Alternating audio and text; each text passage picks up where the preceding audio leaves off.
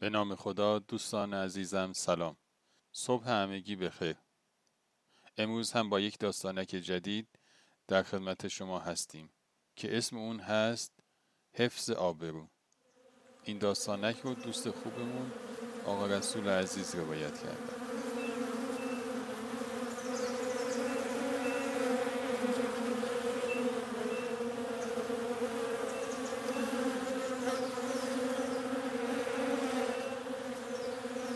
زمانی که بچه بودیم باغ انار بزرگی داشتیم.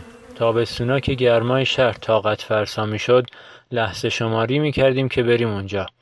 معمولا برای چند هفته کوچ می کردیم به اون باغ خوش آب و هوا.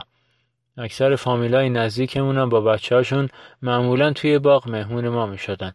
روزهای خیلی خاطر انگیزی رو توی باغ می گذروندیم. اواخل شهریور بود و همه فامیل اونجا جمع شده بودن. چون وقت جمع کردن انارها رسیده بود. اون روز تعداد زیادی از کارگرهای بومی در باغمون جمع شده بودند تا برای برداشت انار به پدرم کمک بکنن. ما بچه هم طبق معمول مشغول بازی کردن و خوشگذراندن بودیم. بزرگترین تفریح ما توی باغ بازی گرگن به هوا بود. اونم به خاطر درختای زیاد انار و بوته های انگوری که توی باغمون بود. بعضی وقتا می‌تونستی ساعتها قایم بشی بدون اینکه کسی بتونه پیدات کنه. بعد نهار بود که تصمیم به بازی گرفتیم. من زیر یکی از درختها قایم شده بودم که دیدم یکی از کارگرهای جوانتر در حالی که کیسه سنگینی پر از انار دستش بود نگاهی به اطرافش انداخت و وقتی که مطمئن شد کسی اونجا نیست شروع به کندن چاله کرد. بعدش هم کیسه انارها رو داخل چاله گذاشت و دوباره چاله رو با خاک پوشوند. دهاتی های اون زمان وضعشون خیلی خوب نبود و به همین چند تا انار دوزی هم دلشون خوش بود. با خودم گفتم انارهای ما رو میدزدی؟ سب کن می‌دونم باها چه کار کنم. بدونی که خودم رو به اون شخص نشون بدم به بازی کردن ادامه دادم. به هیچ کس هم چیزی در این مورد نگفتم. غروب که همه کارگرها جمع شده بودن و می‌خواستن مزدشون از بابام بگیرن منم اونجا بودم. نوبت رسید به اون کارگری که انارها رو زیر خاک قایم کرده بود. پدر در حال پول دادن به اون شخص بود که من با صدای بلند گفتم بابا بابا من دیدم که علی اسخر انارها رو دزدید و زیر خاک قایم کرد. جاشم می‌تونم به همه نشون بدم. این کارگر دزده و شما نباید بهش پول بدین. همه منتظر عکس پدرم بودن. بابا اومد پیشم و بدون اینکه حرفی بزنه گوشم رو پیچوند و گفت چرا تهمت می‌زنی به مردم؟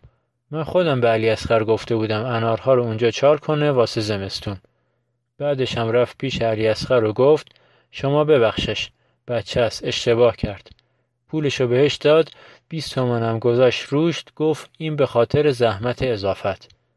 منم گریه کنان رفتم تو اتاق دیگه هم بیرون نیومدم. کارگرا که رفتن پدرم اومد پیشم و صورتم و بوسید و گفت می‌خواستم از بابت قضیه غروب ازت عذرخواهی کنم.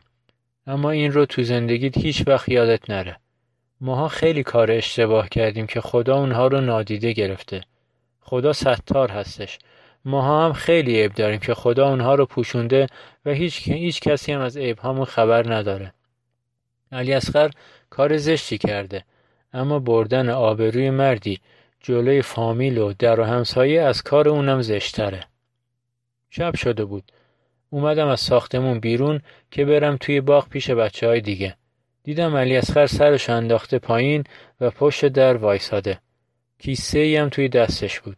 گفت این کیسه رو بده به حاج آقا بگو منو ببخشه. کیسه رو بردم پیش بابا بازش کرد و دیدیم همه انارها به اضافه همه پولایی که بابام بهش داده بود داخل کیسه بود.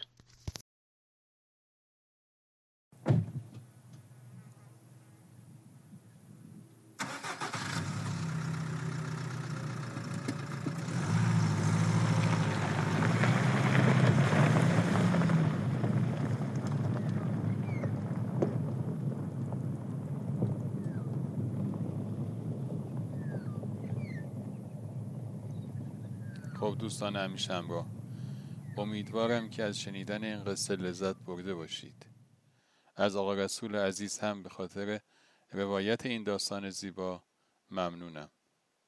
تا روزی دیگر و قصه اینو شما را به خداوند بزرگ می سپارم خدا نگهدار.